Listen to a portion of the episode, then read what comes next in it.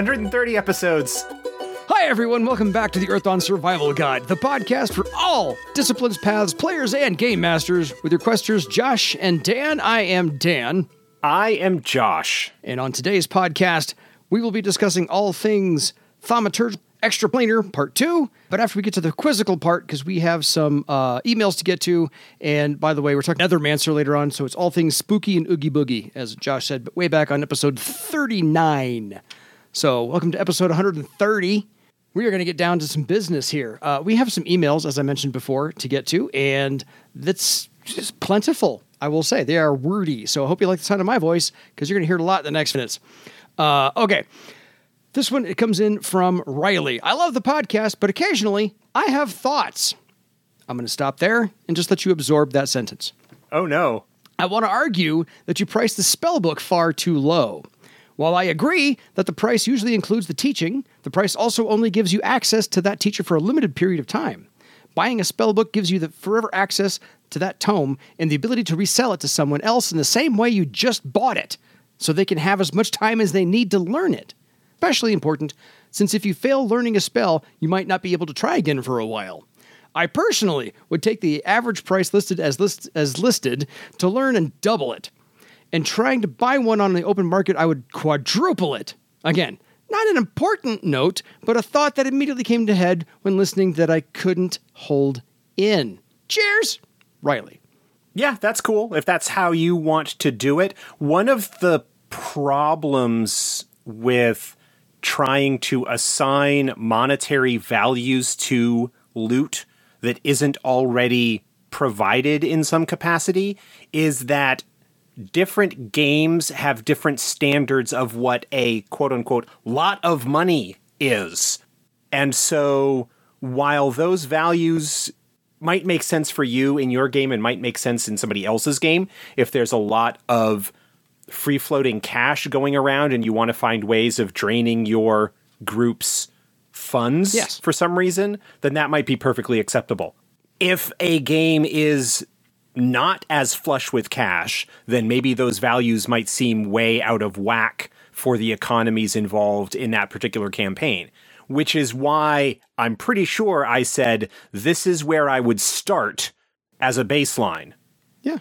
And then you can adjust as suits your campaign based on how much money they have, what circles they are, all sorts of other stuff like that. It just seems like a really good starting point to just go with the values of the spells as they are sort of indicated in the books and then just apply your own adjustment up or down depending. Yeah, like you said, baseline. So not a bad place. This one is from Brian, who has some comments or at least some thought on second chance talent. We keep panning uh, a little bit.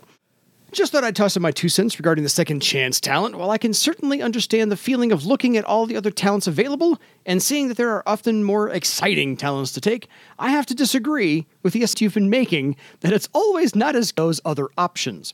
I think there is a lot to be said for the value of consistency. While it may often be a less interesting path in the sense that it isn't adding any new abilities, being rely on your rolls succeeding is also a very strong ability.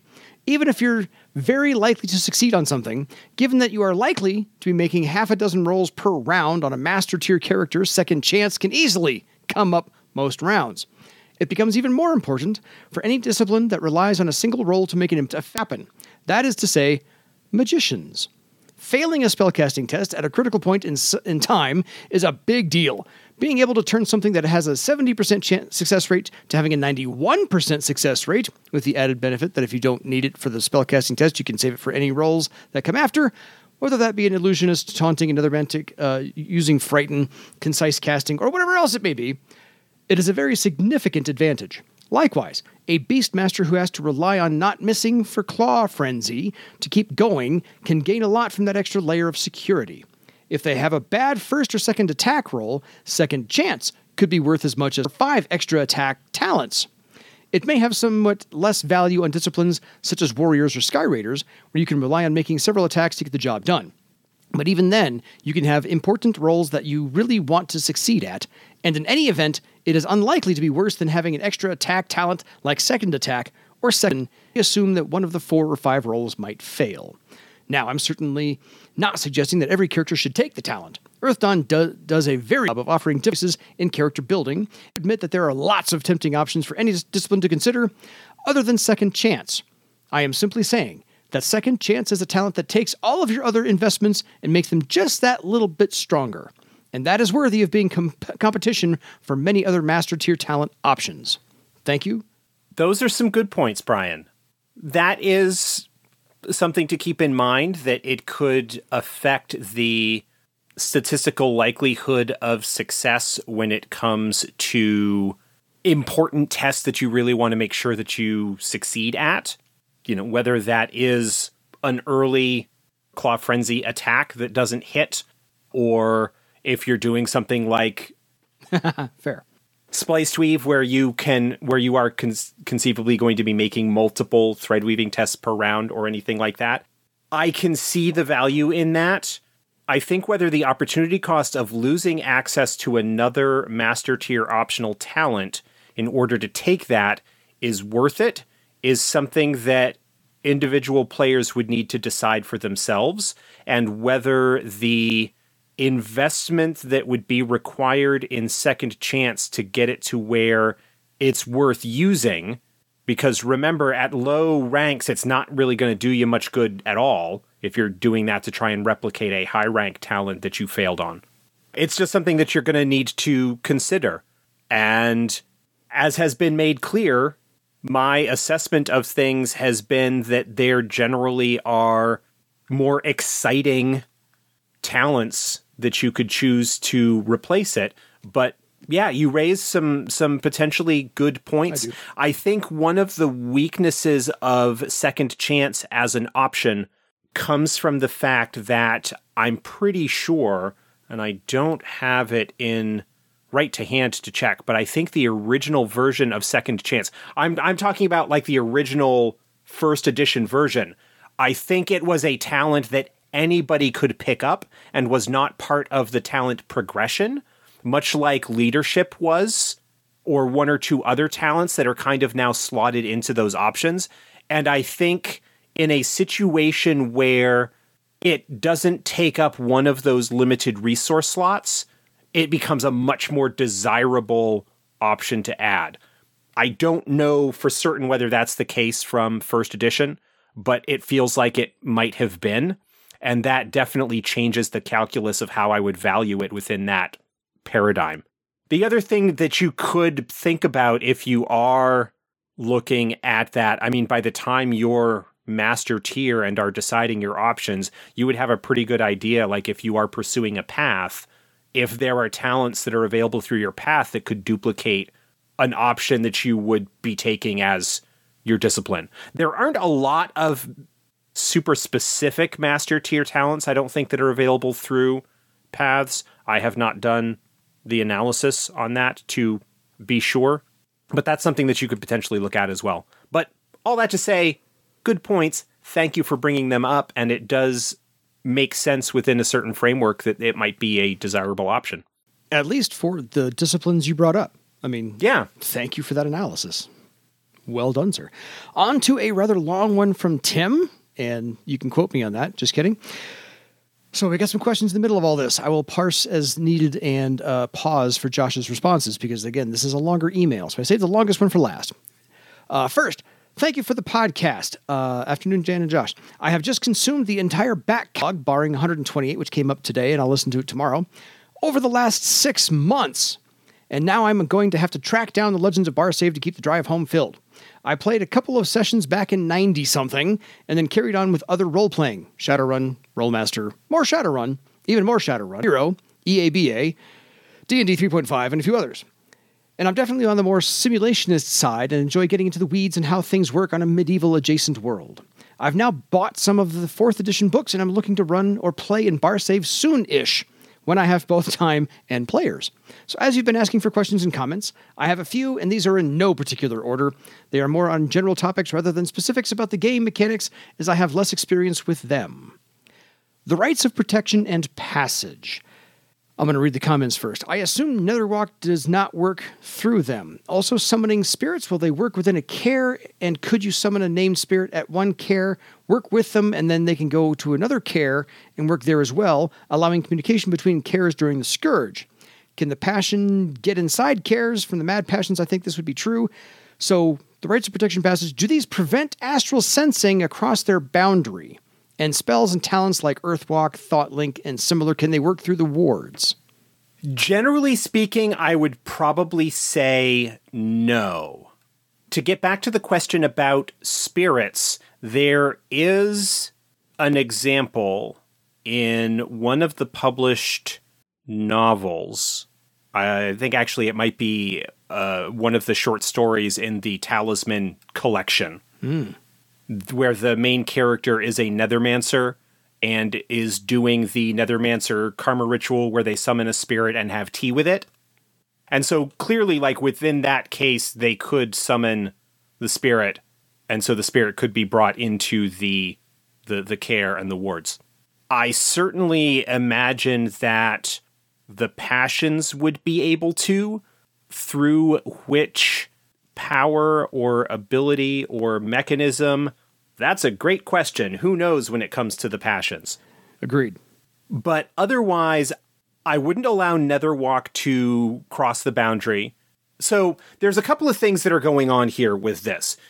Part mm-hmm. of the reason that the kaers were built underground was so that they did not need to ward the entire outside of it because the the earth itself, the living earth would act as the barrier.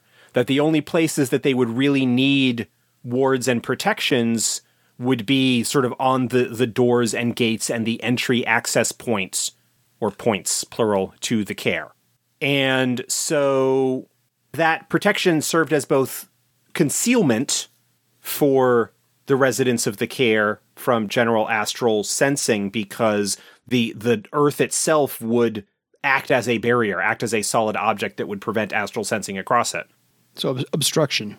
Yeah, so an obstruction. And, and so Netherwalk, I believe, without looking at the exact rules of the talent, I don't believe Netherwalk allows you to walk through living astral patterns. But I would be inclined to say no, it doesn't, because that would be a super big drawback or weakness because a horror, like an astral horror, could just simply you know walk into the the kaer the way one does not walk into Mordor. Yeah, Fox says while in ast- um, while in astral space, the adept can pass through many barriers that exist only in the physical world. Yeah, so a regular door in a house, unless it's enchanted in some way, is not a living astral pattern, and so you could cross that with Netherwalk.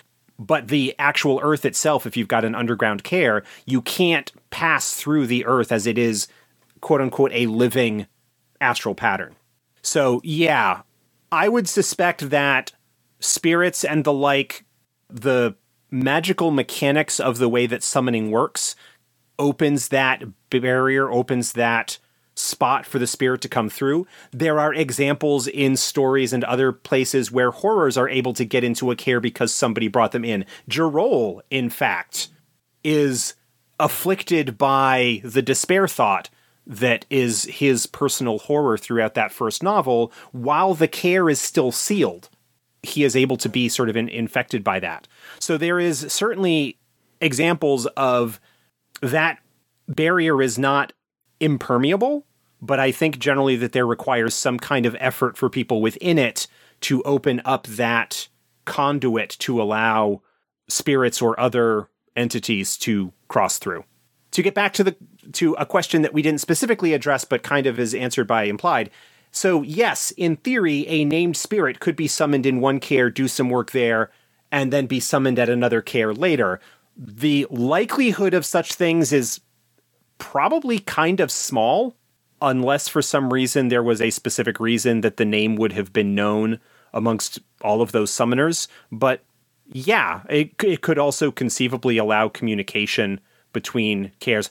I don't think that you could summon a spirit, task it with entering another kaer, because it would still have to travel through astral space and would run into the issues that it would, like any other astral entity that would be trying to cross that.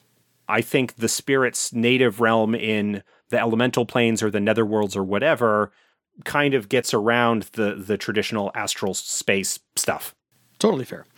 So if it does not work and kaers are totally isolated, then I was thinking on the query about why there was so little development during Scourge centuries, and there might be a way to explain. Low population numbers. From, see, the smaller the population, the less chance you are going to get a person or a group of people with the right mind drive technology or science or politics further, so the pace of things will pace of change will slow.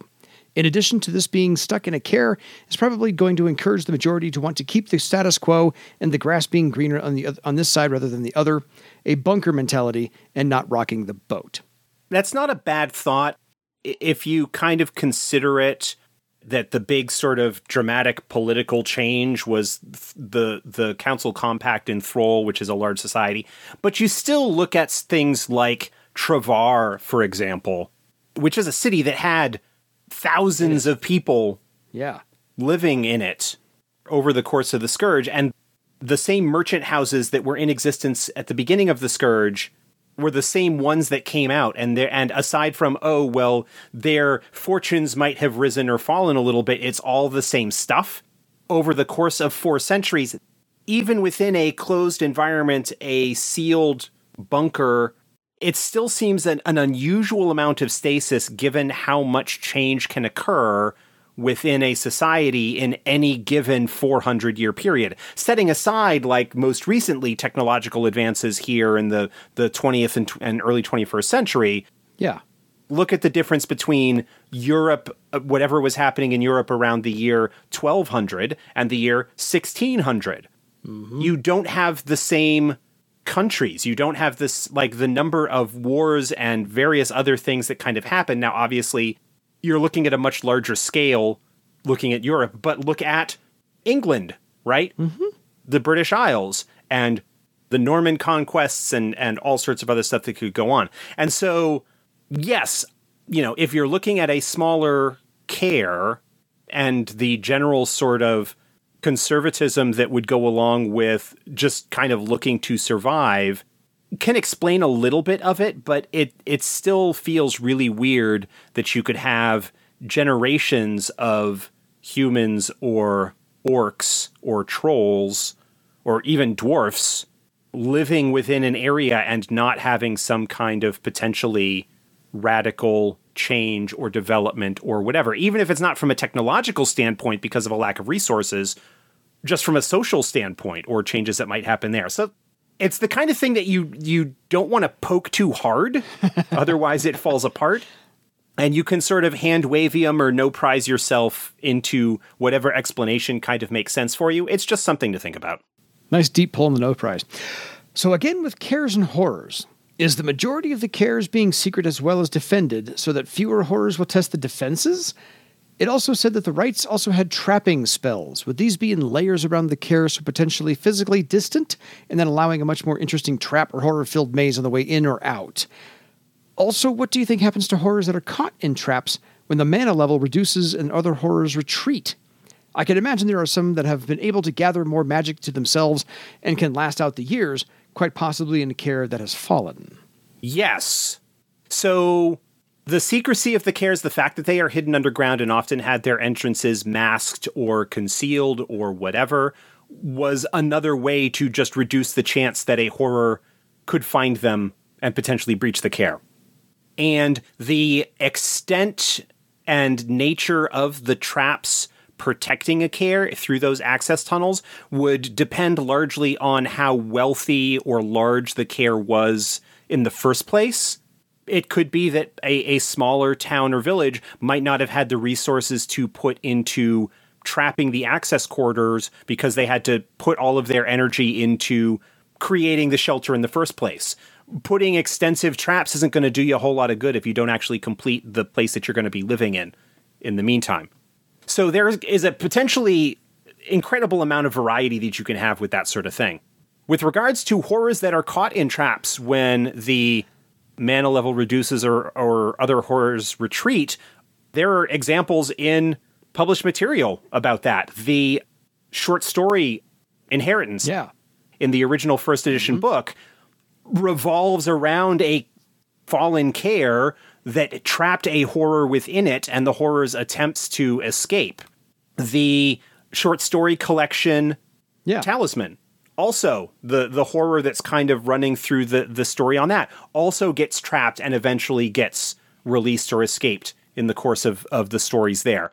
So it is certainly something that can happen and the fact that it is trapped in a magical prison of some sort could be something that would allow it to remain when it otherwise might have been forced to retreat. When it comes to that sort of stuff, there is a lot of flexibility and creativity that you can have to do what you want from a narrative standpoint. Um, as I recall, and I did not do a whole lot of digging on this, Life Rocks sort of acted as a kaer on their own. The Obsidimen that were part of that brotherhood would merge with it in the dreaming, and so would be protected within the powerful magic of the life rock itself, which would act as a barrier the same way, in a sense, that the living earth would be for other kaers. It's something that I would say is probably just a natural aspect of the nature of Obsidimen and Life Rocks in the first place. It is not something that they needed to get from elsewhere. It is possible that depending on the location of the Life Rock and whatnot, that some might have set up additional wards or protections, but that's not something that's detailed very well. And those could have been acquired through another source. But yeah, for the most part, I would say that it is simply the sheer magical power of the Life Rocks themselves that allowed the Obsidimen to mostly survived the scourge within them, although there were examples of life rocks that were the target of a powerful horror that eventually broke them open and ate the creamy obsidian inside. okay, on to some bigger questions. when the passions were driven mad, was it a grabbing or a sudden avalanche? Yes. I don't some know. Some from column A, some from column B. Would the questors feel something at the time, and did they get manipulated to stay in line with the new goals of the passions? This would then be an idea of do people become questors because their goals align, or are their goals aligned by the passion and then they become questors? Or is it somewhere in between as the higher circle questor you get to the closer you get to your passion and thus you become more like a facet of them? Um, okay, I'm going to address some of this now. I was only being partially facetious when I answered yes to the first part of that. I know. I don't actually have a specific answer. I think it is entirely possible that whatever it was that happened that drove the passions, the mad passions mad, happened sort of relatively quickly. But that the effects on their followers could have been more gradual, depending on the questor in particular and various other factors so I think there's plenty of space to kind of explore both possibilities there. We don't know for certain what actually caused the mad passions to be mad. There is the idea that is connected with the abyss of Aras Naham, where they are preventing Ristul from crossing over into the world and are too powerful to just be destroyed but are being corrupted by it. And that could have been a gradual process, or it could have been something a little bit more sudden. We don't know whether that's actually the case. That's just one theory that's been floated. I think that in some cases, the questors could have been affected pretty quickly. I think that in others, it might have been a more gradual thing where the passion twisted that. I think that lower ranked questors were probably less likely to be affected by it than higher rank questors. As, as he says in the thing, you know, the higher circle of a questor or higher rank of a questor that you get, the sort of closer you are to your passion. And there's a lot of sense that I hope we provided in the questor's source book that the more devoted you are as a questor, the kind of, in a sense, crazier you become. Like the more devoted you have to be to those ideals and the more extremely you need to demonstrate your devotion to maintain that level of power of of relationship or whatever. And whether people become questors because their goals align or whatever, I think similarly to disciplines, That varies from individual to individual. I don't think that somebody who does not already, in some sense, psychologically identify with Garlen would choose to become a questor of Garlen, much like somebody is already temperamentally suited in a way to be a troubadour. Mm-hmm. I think somebody would already be temperamentally suited to be a questor of a particular passion, which makes the mad passions kind of insidious in their way because that's they can get their hooks into somebody who is feeling the negative emotions that are associated with them. Okay, move on. Fair. Yeah, I was just trying to find it. Uh, would a passion's influence over their questors grow with Circle as well? This seems to be with the devotion point mechanic. Yeah, basically. That kind of uh, addresses the thing. I kind of uh, talked about that already. Yeah, fair. Again, with the fallout from the maddening of the passions, what has happened to their old spheres of influence? Has there been a gradual lessening of good rulers within Barsaive because of Raggok? For instance, from the Questor's book, it seems like the Questors are there to promote the ideals of the passions, so without that promotion, is there a relative drop of their ideals and are we looking at a downward spiral? Not actually something I'd personally like as I prefer my role playing to be generally in a positive trend. No, I don't think that's the case at all. I don't see the passions as the sources of those ideals. So I don't think that the corruption of Rashomon, former passion of rulership, to Raggok has done anything to affect the presence of good rulers within Barsaive. I don't see them as the source of that concept. I see them as just being sort of associated with it. Fair. While in a sense, yes, there would no longer be pat- be questors out there necessarily promoting those ideals. It just means that those ideals are no longer associated with a particular spiritual entity. It doesn't mean that that, that concept has ceased to exist or itself has become damaged. Fair. Tim, you are full of questions. A question about the metaphysics of spells and design, and more how they come across in this setting. I understand that there are not going to be rules for spell design for players. Is the post Scourge Barsaive, or at least parts of it, a place where magical scholarly pursuits can flourish, so within the setting, new spells are being designed? Behind the door of the Great Library of Throal, wizards have figured out more of the astral currents and are so coming up with a spell that tracks pattern items back to their owners or something? Or creating a spell that allows sequestering of a horror mark like the Horror Stalker's talent? Or are there the spells that came before and no more can be created as we are on our way out of the high magic period? It is absolutely possible for new spells to be developed within the setting.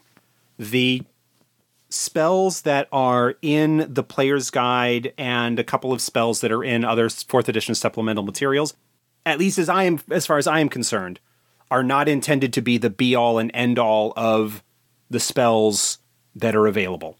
I think higher circle spells and we will have a better picture of what those are when the Magic Deeper Secrets book eventually comes out you know, I think those are probably harder to develop and design, but I don't see any reason why lower circle spells could not be developed and designed, or spells that existed in rules form in previous editions could not actually still exist. We just don't have like a fourth edition write up for them or that sort of thing. Yeah. Porting them over with the extra threads and things, a little difficult to do. So that would feel free to do it on your own. In relation to this, do you think Barsaive Age of Discovery, or looking back to the past, or a bit of both? From what I have read, listened to, it seems to be somewhere in between a delicate balance of using the glories of the past to guide to create a better future. This is, of course, in relation to the younger name giver races. I'm not going to speculate on the dragons. I'm going to say a bit of both. For me personally, a big part of the appeal of Earth Dawn is that sort of historical slash legendary approach to things and how you can address today's problems with the knowledge from the past, but that also would carry with it learning about the mistakes of the past and not repeating them. So, yeah, a, a, a bit of both. And the amount uh, to which you want to explore that the ratio of age of discovery or looking back to the past. Mm-hmm. I mean, they're kind of two sides to the same coin, really. One of the campaign styles is a age of discovery going and discovering things, but those things that you discover are relics or knowledge or information about the past. So that's kind of where I would be with that. There are a number of other less formed thoughts in my head which may or may not appear at some point. Thank you again, and I hope some of my thoughts have sparked some interest with yourselves. Tim. Yeah, thank you, Tim. Great general questions. Some some really interesting ideas there. And I appreciate you first off burning Welcome through that to- backlog Oh, no kidding. and then sending uh, such a, a, a bunch of good um, good topics for discussion. He does have a PS. I noted in the Mystic Paths, page 1 4 of the PDF I have, that the gauntlet information is titled Purifier Talents and Abilities. It sounds to me like you have the backer preview PDF or one of the the early PDFs before the actual books were printed. I checked the official PDF that I've got. It does not have that error. And Dan checked his print copy and it also says Gauntlet on that page. So I suspect it was probably an early version PDF that that error got caught and fixed. And so what you would probably just need to do is go to wherever it was that you purchased that PDF, um, whether that's through DriveThruRPG or FASAGames.com, and download the latest version. Probably for free. In fact, both of those places should have the version of Mystic Paths with the quote unquote second print errata included into it as well. So that might be worth something grabbing. Totally, because I don't have that one either.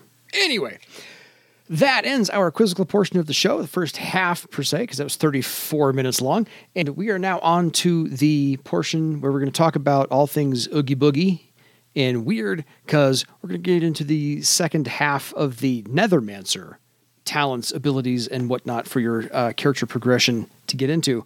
So this is fun. We have a couple of new ones here that we've never talked about before, but since we're e- rounding out the end of our 15 discipline list, this should be pretty quick because we've talked about most of these talents before.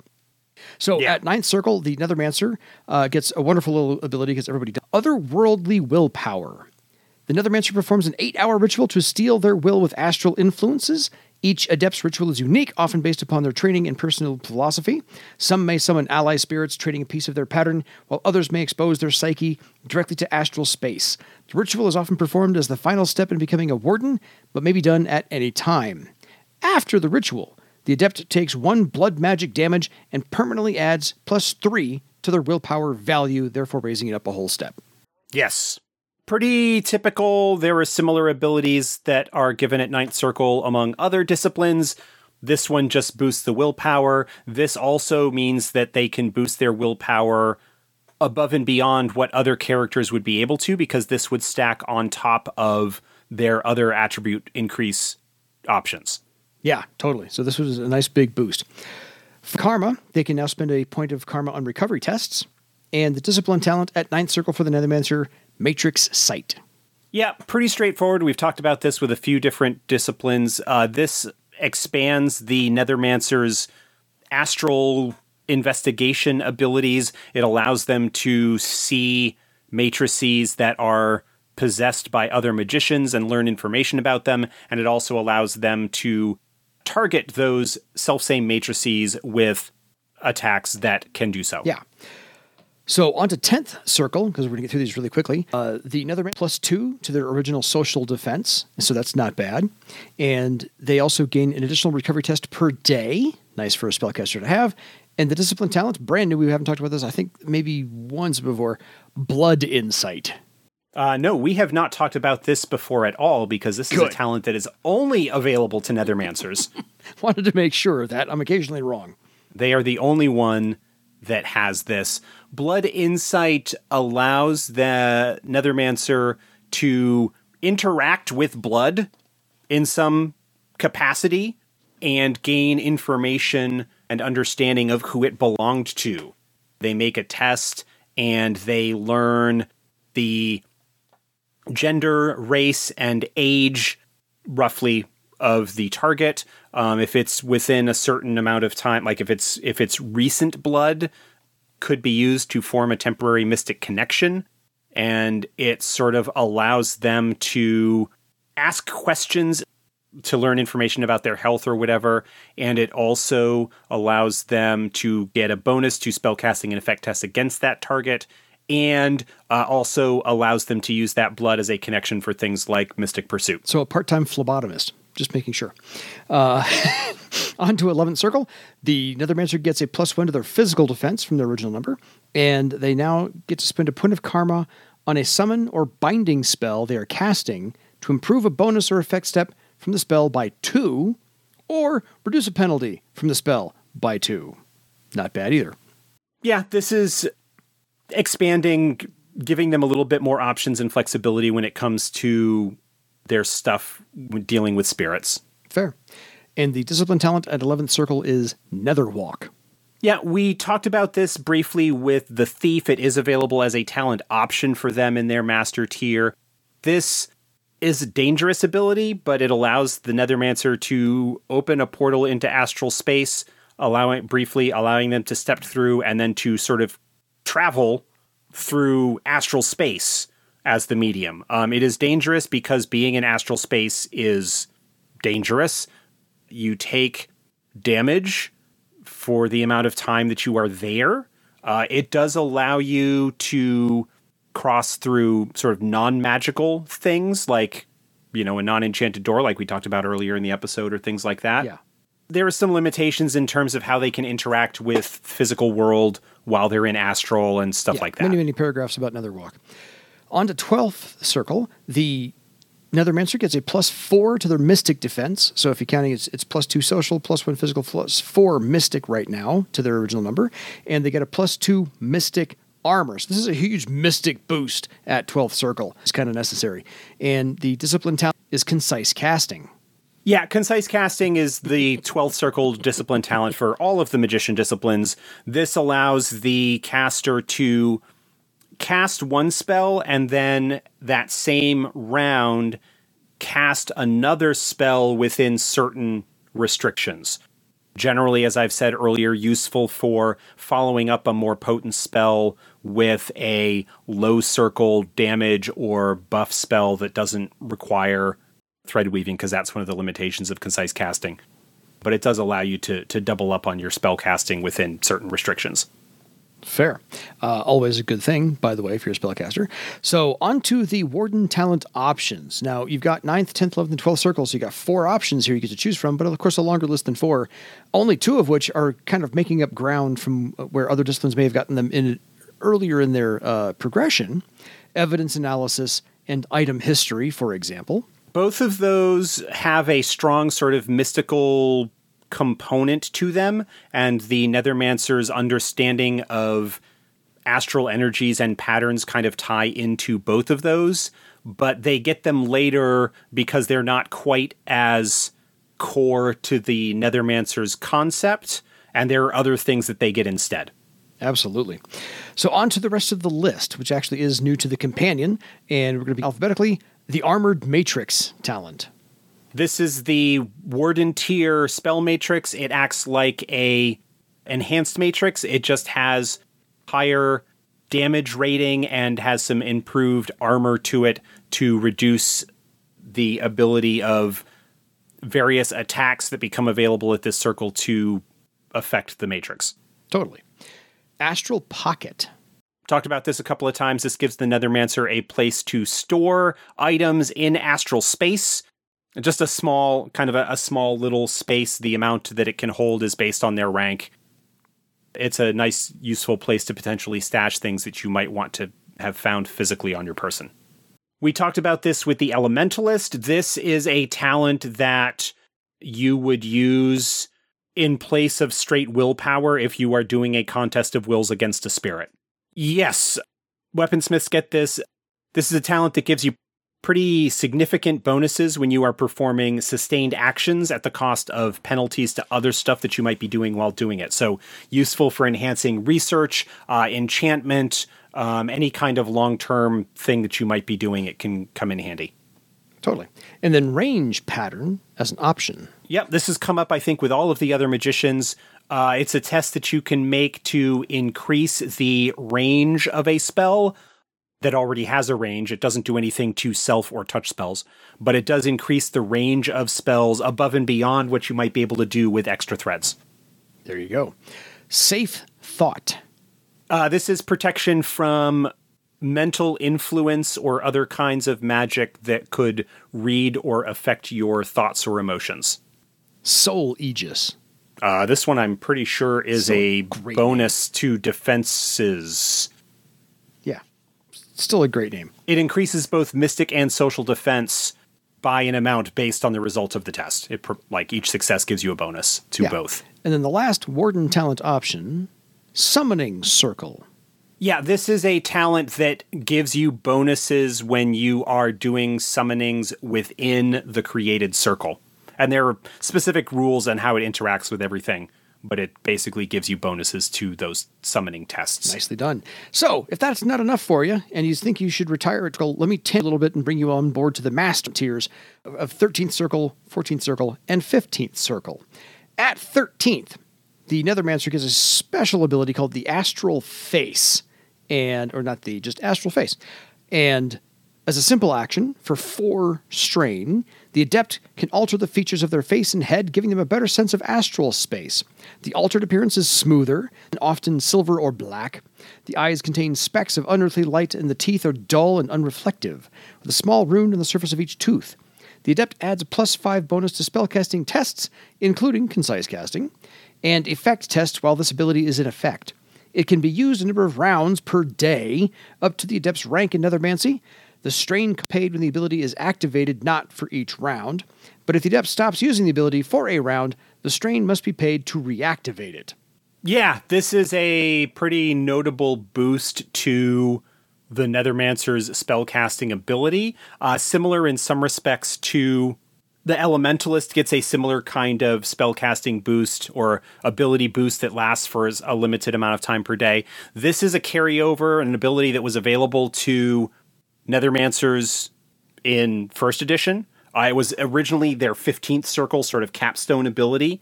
The difference being that the original version of it didn't have a duration, but only provided a one step bonus to spellcasting and will force. This one gives a more significant bonus, but at the cost of it only being a li- available a limited amount of time per day. Yeah, and not creepy at all. That doesn't play to the Nethermancer one. Oh, no, no, no, no. Not from that look. No, that's great. I, I can already see that cinematically speaking on a big movie screen somewhere. So the Nethermancer at 13 Circle also gets a plus three to their social defense, replacing any bonuses before that. And you increase their karma step from a step six step from a D6 to a D8. I got that wrong again. It's been 13 times. Uh, and you added plus one to their base initiative step, so that always helps. And then the discipline talent at 13 Circle, because wow, that's a lot of stuff. Astral Domain. Yeah, we talked about this way back with the wizard. It is a master tier option for them. This allows the adept to take control over part of astral space in an area, potentially reducing the corruption level. It lasts for a limited amount of time, but yeah, it modifies the effective corruption level of astral space in the area. Well done, you. So, 14th circle. When you finally get there, the Nethermancer uh, gets a plus five to their Mystic Defense, replacing all the other bonuses before that. And then the, you also gain two additional recovery tests per day. So, yay, you. And then the Discipline talent at 14th circle is Nether Soul. This is only available to Nethermancers. Costs a recovery test for them to use it, but it provides a bonus to Mystic Armor and bonuses to Mystic and Social Defense against fear and intimidation, and lasts for a number of hours. Like it is a long term bonus in comparison to Lion Spirit, which provides kind of similar bonuses against fear and intimidation. Nether Soul lasts for hours and also provides a Mystic Armor bonus. Yeah, Pretty badass. it's a really nice sort of anti fear boost. Yeah, no kidding. So on to 15th circle, and we're not quite done yet. The Nethermancer gets plus two to their physical defense. So as you can tell, they end up with a plus three social, plus five mystic, and a plus two physical defense uh, from their original number. And they also now get a plus three to their mystic armor from their base mystic armor, so that's also not bad. And the discipline talent at 15th circle, Spliced Weave. Spliced Weave is the capstone 15th circle ability for all of the magician disciplines. Uh, this is the one that allows the caster to make multiple thread weaving tests to weave threads. It also makes them all simple actions, which means that you can weave all of the threads and then cast the spell in that same round. It does actually allow that because it makes it the it makes those thread weaving tests simple actions. That's why it can't be stacked with concise casting because you can either weave everything and cast in a round or you can weave and then cast two spells over the course of two rounds. But that is sort of a clarification that I hadn't brought up specifically with regards to the previous times we talked about that. I do want to mention that that is the case. Well, yeah, since this is the last spellcaster we get to talk about. So might as well hit all the high points now. So, if that's not enough for you, and by all means it should not be enough for you, uh, let's get through the rest of the master talent options. And the only one that not in the companion from this time is kind of a holdover from earlier di- rank or others. Animal possession, I think, is interesting for the Nethermancer to have as an option. Yeah, possession is creepy. It ties a little bit into Yeah. dominate beast. I think they get dominate beast earlier, um, so it kind of ties into that. Let me double check. Oh no, dominate beast is not available to nethermancers, but animal possession is. This shows up as a journeyman option for the beastmaster and a warden option for the scout, who we haven't talked about yet. But this basically allows the user to possess an animal. Exactly what it sounds like. And that's a good thing. At least if you're the Nethermancer doing so. Anyway, on to the rest of the list from the companion, uh, alphabetically speaking, casting pattern. Uh, we talked about this with the other magician disciplines. This allows the magician to gain a bonus to their spellcasting test prior to, like, or sort of as a bonus to their attempt to cast the spell. Yeah. So range pattern and casting pattern are both options for the Nethermancer. Confront Horror. This is an option for troubadours, and it's the rank 15, uh, the circle 15 discipline talent for weaponsmiths. We've talked about this before. This is the super legendary ability that allows the user to distract or keep a horror busy with a lot more stories of it actually happening than confirmed cases of it being used. Totally. I was wrong. Effect pattern is here. I was in my mind spelling it with an A, not an E. My fault entirely. So effect pattern. Affect versus effect. Yes, I was way off on my spelling. effect pattern uh, is similar to casting pattern or range pattern in that it gives you a test that allows you to modify the effect step of a spell that you have cast. Yeah, I'm all caught up now. And again, these are these are above and beyond any modifications that you might make using extra threads. yes. Lion spirit. Talked about this one previously. In fact, we talked about it just a few moments ago. Yes. Lion Spirit provides bonuses to it's an anti-fear booster. Yeah. I think it provides bonuses to defense ratings to resist fear or intimidation. Resist pain. Always useful. A lot of disciplines get this. It reduces the penalty that you suffer as a result of having wounds. And the aforementioned second chance. Yeah, we've talked about this. Nothing more to add today. Nope. Nope. Already in the emails as well from the questions. Uh, and then shared matrix. Uh, this is the master tier matrix that is available to all magicians. It does not hold any pre woven threads the way that the armored or enhanced matrices do. What it does do is allow you to store up to its rank in total circle of spells within it. So a rank 6 shared matrix can hold 6 circle 1 spells, or two threes, or a 4 and a 2, or whatever combination that you want, as long as the total circle of the spells within it does not exceed the matrices rank. Nicely done. So, of those options, as we've done for every other discipline before now, which ones are, since you have a high circle, Nethermancer, should she get up? Well, I don't have one that's this high. Yeah, circle. no, but I'm saying, should she get up this high? What would you actually do? Because you've been the Nethermancer for years now. looking at the master list, I would actually pass on Lion Spirit because I've got Nether Soul. Because you get Nether Soul as a discipline talent Yeah. at 14 Circle, and that provides you the same kind of bonuses that Mm-hmm. Lion Spirit does. So I probably wouldn't necessarily double up on that. Resist Pain, I would I would probably take because it's just so gosh darn useful. Shared matrix, yeah, almost certainly. And then because I'm a sucker as a spellcaster, casting pattern and or effect pattern. Because there are only three slots, I would have to decide which of those that I would go with. That's a tough choice. Flip a coin in that one. Yeah, I, I would say that I would be more inclined to go with mm-hmm. effect pattern as the one that I would take because that allows you to boost the effect of a spell that might not have its effect normally boosted by your spell casting. Whereas casting pattern might give you end up netting you perhaps more successes. If those extra successes don't do anything particularly useful, eh, I would need to really like sit down and look at the spells Yeah. and, and which one would be worthwhile. Warden talent options, Armored Matrix almost certainly. Soul Aegis is really nice because of the defense boosts there. Safe Thoughts, decent. I don't know that Evidence Analysis or Item History, those are worth picking up if you Yeah. don't, for some reason, have them in the group yet. But they are both available to multiple disciplines earlier. So the only reason that I would see to pick those up would be if you don't have them yet and you find that it is worth it. You know, if you're dealing with a lot of spirits, you'll want to look at Contest of Wills and or Summoning Circle. Perfect Focus um, would be handy for Oh yeah. tying into like extended summonings. Actually, Perfect Focus would be really nice for providing yourself even more bonus there but I, I would probably like Armored Matrix again for me would be like the first one just because you want more matrices. Um, Soul Aegis is really nice as as the defense boosts that it can provide you, and then kind of the other stuff that you would pick up would depend on like what might be needed in your group and what you might want to do. I think when you're getting to these circles, particularly where we don't have a lot of spells available for there, this might be the point where you really start expanding even more into dealing with spirits and stuff because they can be super handy. And so having those talents to deal with them would be worthwhile. Absolutely.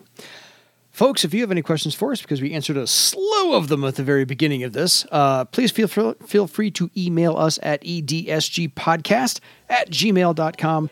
Next time, I think it's time for you to go and be worldly war for your legend. Good night, everybody.